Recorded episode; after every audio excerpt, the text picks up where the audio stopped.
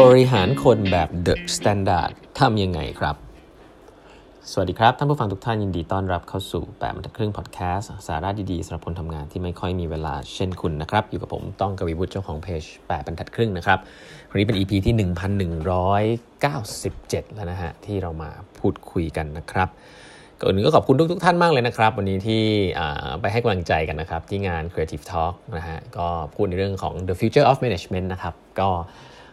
คนเข้ามาเต็มห้องพอสมควรนะฮะในเซสชั่นบ่ายสามก็รู้สึกว่าโอ้ขอบคุณมาก ๆ เลยนะฮะช่วงบ่ายงานใกล้เลิกแหละก็ไม่คิดว่าจะมีคนมาดูเยอะนะครับ ก็หวังว่าจะเป็นประโยชน์ไม่มากก็น้อยนะครับ ใครที่มีบัตรก็อาจจะไปฟังย้อนหลังกันได้นะฮะโอเค วันนี้ผมก็ขายหนังสือต่อนะ ไม่ได้ขายหนังสือหรอกก็หนังสือตัวเองมาเล่าแหละคือตอนนี้ผมเริ่มอ่านหนังสือตัวเองไอตัวที่เป็นบทสัมภาษณ์อะเนาะก็เลยนำมาทบทวน ก็มีหลายอันดีนะ ก็วันนี้ก็จะคุย เกรดอันหนึ่งนะครับ หนังสือ Leaders Wisdom นะ ตอนนี้ผมเข้าใจว่าซื้อได้ตามร้านหนังสือทั่วไปละนะฮะ หรือว่าซื้อให้ได้ที่เพจคูปของพี่เอนะครับสำนักพิมพ์คูป K O O B นะครับ Leaders Wisdom นะครับ สัมภาษณ์หลายคนทีเดียว วันนี้จะพูดถึงสัมภาษณ์นะฮะ คนแรกนะ คนแรกที่ผมตอนแปดบรรทัดครึ่งเริ่มต้นเนี่ยแล้วก็เราอยากจะทำคอนเทนต์อย่าเรียกว่าเราเรียกว่าผมแล้วกันนะฮะผมอยากทำคอนเทนต์สัมภาษณ์นะครับเพราะว่าช่วงนั้นเป็นช่วงเริ่มต้นของโควิดพอดี ก็รู้สึกว่า อืมส่วนตัวก็เป็นคนชอบคุยกับคนนะครับ แล้วก็เลยอยากจะทดลองนะฮะว่าเออถ้าเราสัมภาษณ์คนจะเป็นยังไงนะครับอตอนนั้นเนี่ยเอ่อคิดจะสัมภาษณ์คนคนหนึ่งครับ ซึ่งก็คิดว่าตอนนั้นช่วงนั้นยังไม่ค่อยมีใครสัมภาษณ์เขาเยอะนะแล้วก็ผมก็สนใจว่าคนคนนี้เก่งจริงนะครับแล้วก็เป็นขึ้นลูกเรียกว่าขึ้นลูกใหม่นะฮะที่บริหารงานได้อย่างชัดเจนมากนะครับ ก็คือเคนนักครินนั่นเองนะครับ น้องเคนนะครับ ก็ก็เลยโทรไปบอกว่าเออขอคุยด้วยหน่อยได้ไหมสัมภาษณ์ในแปดบรรทัดครึ่งอะไรเงี้ยในฐานะที่ไม่ได้ฐานะเคนเป็นสื่อนะ แต่ในฐานะที่เคนเป็นนักบริหารคนหนึ่งซึ่งเก่งกาจทีเดียวนะครับ ก็พูดคุยกันนะครับมันเคนเป็นแขกรับเชิญคนแรกนะฮะของแปดบรรทัดครึ่งไลฟ์นะฮะก็พูดคุยกันครับ ช่วงนั้นเนี่ยก็พูดคุยกันเรื่องเพราะช่วงนั้นเป็นโควิดพอดีนะฮะต้องบอกว่า THE STANDARD ช่วงที่โดนโควิดไปเนี่ยก็เป๋เหมือนกันนะแกก็บอกว่าเนี่ย เพราะว่าตอนนั้นช่วงคนช่วงโควิดเนี่ยพวกบริษัทใหญ่ ๆ ก็จะงดลดงบการตลาดนะครับแล้วก็บริษัทสื่อเนี่ยส่วนใหญ่ก็ได้ cash flow เข้ามาจากพวกงบการตลาดของบริษัทใหญ่ๆเนี่ยแหละนะก็เคนก็เลยบอกว่าวันนั้นเนี่ยมีความไม่แน่นอนหลายอย่างนะแต่ว่าประกาศในทาวฮอนะฮะว่าไม่มีเสาร์อาทิตย์นะฮะทุกทุกคนต้องทำงาน 7 วันนะครับไม่การันตีนะสเดือนนี้เนี่ยไม่โดนลดเงินเดือน แต่ว่าไม่การันตีนะเพราะนั้นอยากให้ทุกคนทำงานให้หนักที่สุดนะ now or never นะครับ ก็คิดว่าเคนคงจะพูดจะปลุกใจได้พอสมควรนะ อันนั้นเป็นแบบพูดมันพูดง่ายนะ แต่เชื่อว่าเคนมีมีทักษะนี้อยู่นะครับ ก็ทำให้คนอินทำงาน 7 วัน แล้วก็ทุกวันนี้ก็ผมว่าอย่าเรียกว่าแค่รอดพ้นน้ำนะฮะก็เติบโตอย่างมหาศาลทีเดียวนะครับก็ถือว่าเป็นเติบโต The Standard ที่ผมว่าเติบโตจากวิกฤตเลยนะครับ แล้วก็คว้าโอกาสได้หลายอย่าง แล้วก็ทดลองทำอะไรหลายอย่างที่ดีมากๆนะครับมุมหนึ่งซึ่งน่าสนใจที่เคนบอกว่าบอกไว้นะคือเทรนด์ของสื่อในอนาคตนะครับ เขาบอกว่าปกติเนี่ยปกติพวกสำนักข่าวอะไรเงี้ยแบบ The Standard เนี่ยสิ่งที่จะให้กับโลกมากๆในส่วนใหญ่ก็คืออข้อมูลนะครับว่าข่าวเกิดอะไรขึ้นบ้างนะตรงนั้นตรงนี้นะเคนบอกว่าเป็นเรื่องของ informationนะครับแต่ว่าจริง ๆ แล้วสำนักข่าวแบบอย่างเงี้ยมันทำได้เยอะกว่านี้ฮะคือ information มันก็คืออะฉันให้ข้อมูลแกแกก็เอาไปคิดเองนะฮะ what ให้ข้อมูลเรื่อง what นะฮะแต่จริง ๆ แล้ว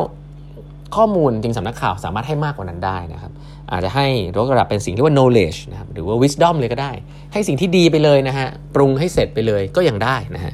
แล้วก็คิดว่าเรื่องของ lifelong learning เนี่ยจริงๆ พวกสื่อนะครับที่มี reach to คนมากมายเนี่ยก็ถ้าทำได้เนี่ยก็จะแบบเป็นเป็นสิ่งที่ดีด้วยแล้วก็เป็นธุรกิจที่ดีด้วยนะฮะเพราะว่าจริงๆ แล้วการปรับตัวของโลกการศึกษาของไทยผมว่าก็อีกนานนะถ้าเข้าไปอยู่แล้วเนี่ยผมไม่คิดว่าในกระทรวงอะไรต่างๆ นี่มีปัญหาเยอะเลยนะฮะก็ผู้ใหญ่ก็อาจจะ ไม่ได้คิดจะเปลี่ยนอะไรขนาดนั้นนะฮะเพราะนั้นเนี่ยสื่อก็มีความคล่องตัวมากกว่านะก็เป็นองค์กรที่อาจจะเข้ามาตอบโจทย์ตรงนี้ได้นะก็ผมถือว่าเป็นวิชั่นที่น่าสนใจนะครับไม่ได้มองตัวเองแค่สื่อแต่มองไปถึงการให้ wisdom ต่อคนนะครับแล้วก็จะเห็นว่าสิ่งที่ทำ standard ทำมาตลอดเนี่ยมีการมี executive forum ต่างๆนะเริ่มให้ความรู้ด้านธุรกิจนะเริ่มมีการจัดคลาสเนี่ยผมว่าก็ตรงตาม strategy นะแล้วก็คิดว่าน่าจะอตอบโจทย์คนหลาย ๆ กลุ่มพอสมควรเลยทีเดียวนะฮะ ทีนี้ถามว่าโลก new normal นะตอนนั้นมีคำว่า new normal ของสื่อเนี่ยคืออะไรนะครับเคนเนี่ยพูดชัดเจนนะตอนนั้นว่าคาว่า mass เนี่ยมันสิ้นสุดลงแล้วมันไม่มีอะไรครับแปลว่า mass นะทุทุกอย่างเนี่ยต้องมีการ segmentation นะครับต้องมีความเข้าใจลูกค้านะสิ่งเหล่านี้ผมคิดว่าก็เป็นสิ่งที่คุยกันมาหลายครั้งนะฮะแล้วก็เคนก็เข้าใจว่าจับหลักนี้ในการทำ empathy ลูกค้า แล้วก็จับกลุ่มที่ specific นะครับแล้วก็ทำอะไรให้ตอบโจทย์สิ่งเหล่านั้นนะซึ่ง พอถามเคนว่า Standard บริหารคนยังไง เพราะว่าจุดเด่นในของ Standard เนี่ยผมว่าคนที่อินมาก ใครที่เคยคุยกับน้องๆใน The Standard เนี่ยรักงานมากเลยนะองค์กรที่ผมเคยเห็นเป็นแบบนี้อีกที่หนึ่งคือ AIS นะคือรักงานมากนะ The Standard นี่เช่นเดียวกันอินมาก เขาบอกว่าให้ความสำคัญอย่างแรกเลยครับ ไม่ใช่การบริหารคนนะฮะแต่เป็นการเลือกคนฮะเลือกคนที่มี passion นะใช้คำนี้นะ passion นะชอบ เคนเนี่ยชอบคนที่มีความคิดสร้างสรรค์นะฮะคิดอะไรนอกกรอบมีความรับผิดชอบสูง มีความเป็นผู้ใหญ่นะครับสิ่งเหล่านี้แหละที่มีความสำคัญนะฮะแล้วก็เทรนเรื่อง core value นะครับให้ความสำคัญกับการพูดคุยกับคนพูดคุยกับน้องๆ ตลอดนะว่า core value คืออะไร ค่านิยมคืออะไรเราอยากจะทำอะไรนะสื่อสารเรื่องพวกนี้มากนะครับ แล้วก็ให้พื้นที่ให้อิสระในการทำงาน อันนี้เนี่ยผมต้องบอกว่าผมก็ไม่ได้คาดหวังคำตอบนี้จากเคนเนาะแต่คำตอบนี้ตรงตามทฤษฎีเป๊ะเลยนะฮะก็คือยุคยุคสมัยนี้การบริหารจัดการมันเริ่มต้นแต่เลือกคนที่ถูกต้องเข้ามาถ้าคุณเลือกคนที่ถูกต้องเข้ามาที่พร้อมจะสร้างสรรค์เนี่ยนะคุณให้อิสระเขาไม่ต้องไปจักเกณฑ์อะไรเขามากเนี่ยแล้วก็ให้พื้นที่เขาได้การทดลองนะครับก็ส่วนใหญ่ก็จะมีสิ่งดีๆเกิดขึ้นนะครับแล้วก็นั่นคือวิธีการทำงานวิธีการบริหารคนของเคนแบบชัดเจนมากๆนะครับทีนี้ผมถามเคนว่าเออไม่กลัวพลาดเหรอนะ ไม่กลัวพลาดหรอว่าไว้วางใจไว้วางใจลูกน้องแล้วแล้วถ้าเขาพลาดทํำยังไงใช่ไหมเเคนบอกว่ามี 3 ข้อนะครับ อันนี้ผมว่าดีเลยนะฮะสข้อถ้าถามลูกน้องแล้วลูกน้องมาเสนองานใหม่ๆนะข้อ1ฮะถามว่าทำทำไมนะเหตุผลที่อยากจะทำสิ่งนี้เป็นเพราะอะไรมันดีกับบริษัทในลองเทอมหรือเปล่าก็ไต่ถามเรื่องทำทำไมก่อนเรื่อง why นะข้อ2ฮะคือใช้เวลาเท่าไหร่ใช้ต้นทุนเท่าไหร่ในการจะทำไอเดียนี้ให้มันเกิดขึ้นครับ เพราะว่า พูดถึง execute ไปเลยฮะว่าทำอย่างนี้เหตุผลโอเคแล้วอาที่ใช้เงินเท่าไหร่ล่ะไอเดียนี้มันสักเท่าไหร่นะก็ประเมินเงินนะอันนี้คือการทำโปรโตไทป์ที่ถูกต้องเลยนะฮะคือประเมินโปรโตไทป์นี้ไม่ต้องไปคิดอะไรเยอะฮะให้ให้ให้คนทำงานเขาไปทำครับแต่ถามว่าต้นทุนเท่าไหร่ มันต้องรับได้นะต้องไม่เวอร์วังจนเกินไป ถ้าเรา train พนักงานเรื่องนี้เนี่ยของใหม่ๆมันก็เกิดขึ้นได้นะครับเพราะว่าแล้วคำถามของเคนนี่ผมว่าก็ชัดเจนว่าเข้าใจเรื่องนี้ดีครับก็คือว่าต้นทุนเท่าไหร่ระยะเวลาเป็นยังไงใช้เวลาเท่าไหร่นะแล้วก็คำถามสุดท้ายก็คือว่า อืมแล้วถ้าโปรเจกต์เนี้ย มันไม่เวิร์กเนี่ยคุณจะตัดจบมันยังไงคุณหยุดตรงไหน คุณดูยังไงว่ามันเวิร์กไม่เวิร์กคุณจะต่อเนื่องไปยาวแค่ไหน ก็คือให้ดูในเชิงของ risk management นั่นเองว่าเฮ้ยถ้ามันไม่เวิร์กนี่คุณมีจุดหยุดไหมอ่าจะ bleeding เลือดไหลถึงเมื่อไหร่นะหรือถ้ามันเวิร์กเนี่ย phase ต่อไปคืออะไรนะครับจะต้องการอะไรสักเท่าไหร่เป็นแผนงานเบื้องต้น ผมว่า 3คำถามนี้นี่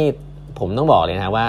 ออจะบอกว่าเคนเรียนดีไซน์ thinking ไหมเนี่ยแต่ว่ามันไม่เกี่ยวอะเพราะว่าอันนี้คือเหมือนกับเป็นคำถามที่ผมว่า straight to the point เลยครับ ก็คือพยายามจะ encourage ให้คนเนี่ยทำโปรโตไทป์นะผมว่าผู้บริหารบริษัทใหญ่ๆ ต้องเรียนรู้เรื่องพวกนี้ไว้เนาะว่าเวลาคุณมีไอเดียใหม่ๆ มีมีพนักงานมาเอาไอเดียใหม่ๆ มาเสนอคุณเนี่ยแทนที่คุณจะโฟกัสในเรื่องของ risk management ว่าใช้เงินเท่าไหร่ ใช้เวลาเท่าไหร่ แล้วก็ assumption คืออะไรนะฮะแล้วก็ถ้าไม่ work จะหยุดตรงไหนเนี่ย คุณกลับไปโฟกัสพยายามจะช่วยเขาว่าอ๋อช่วยคราฟให้ไอเดียมันดีขึ้นไอเดียคุณยังไม่ดีตรงไหนอะไรเงี้ยผมว่าผิดจุดนะหลายๆครั้งเพราะว่าประสบการณ์คุณมันไม่ relevant แล้วแล้วลูกน้องก็ลำคาญเปล่าๆนะเพราะฉะนั้นเนี่ยเรื่องนี้ผมต้องบอกว่าหลาย ๆ ผู้บริหารองค์กรใหญ่ๆหลายครั้งที่แบบอยู่สูงเกินไปเนี่ยแล้วก็ไม่เข้าใจคนทำงานหน้างานหรือโลกที่เปลี่ยนไปแล้วเนี่ยชอบคิดว่าตัวเองมี value added เรื่องนี้ซึ่งหลาย ๆ ครั้งเนี่ยกลายเป็นว่าคุณกลายเป็นบล็อกเกอร์มากกว่า เพราะฉะนั้นคุณภาพของคำถามต้องเปลี่ยนไปครับ คุณไม่ได้เก่งที่สุดแล้วนะฮะไม่ต้องไปเสริมอะไรมากนะฮะแค่ manage risk ฮะว่า เฮ้ยใช้เงินแค่ไหน ใช้เงินแค่นี้พอไหมน้อยกว่านี้ได้ไหมอยากจะเทสอะไรทำไปทำไมนะฮะแล้วก็มีจุดหยุดหรือเปล่า คุณเข้าใจเรื่อง prototyping หรือเปล่า สิ่งเหล่านี้ผมคิดว่าเป็นคำถามที่ดีนะครับที่สามารถเอาไปใช้ได้นะครับแล้วเคนก็พูดชัดเจนได้ดีนะครับอะนี่ก็เกรดเล็กเกรดน้อยนะของเคนนักรินนะในหนังสือเล่มนี้ไปซื้อกันได้ครับ Leaders Wisdom เล่มเหลืองนะครับตอนนี้ คนมีกันค่อนข้างเยอะมีการพูดคุยถึงค่อนข้างเยอะแล้วนะฮะก็อันนี้แค่เริ่มแรกเท่านั้นนะฮะแล้วเดี๋ยวเราพบกันใหม่กับแปดทัดครึ่งพอดแคสต์ในวันพรุ่งนี้ครับ วันนี้ลาไปก่อนครับสวัสดีครับ